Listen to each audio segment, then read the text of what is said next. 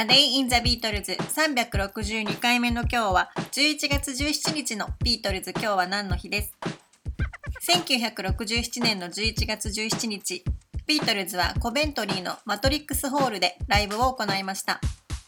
そしてその翌年の1963年の11月17日同じくコベントリーのコベントリーシアターでライブを行っています。コベントリーはイングランドの中部地域の都市でイギリス国内でロンドンに次ぐ大都市であるバーミンガムの近くに位置しています。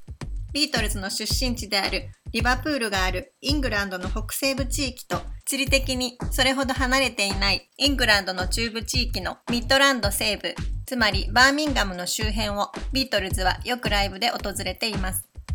1962年の11月17日にはこのコベントリーのマトリックスホールを訪れていますが、この頃のツアーはかなり予定が詰め込まれていて、例えばその2日後の11月19日には、昼間リバプールのキャバンクラブで演奏した後、南へ100キロも移動し、バーミンガム郊外のスメジックという都市とウエストブロミッチという2つの街のボールルームでライブをはしごしたりしています。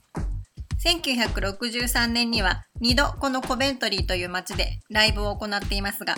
1つ目は1963年の2月24日、ヘレン・シャピロツアーの時、コベントリーシアターで演奏を行っています。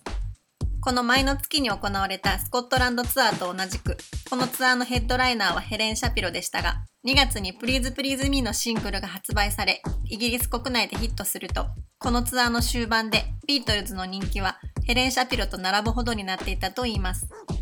そしてそのツアーの中で From Me to You が作られています。そしてその年1963年の11月17日にも同じくコベントリーシアターでライブを行っています。これは11月1日から12月の13日まで行われたイギリスの秋のツアーの一環でビートルズが最も長期にわたって行ったツアーとなっています。どのライブ会場でもとてつもない歓声が起こり、ビートルズの演奏はほとんど聞こえず、混乱で演奏が中止になることもあったようです。1962年から63年にかけての1年の間にビートルズのツアーの様相は全く違うものになっていました。A Day in the Beatles 362回目おしまいです。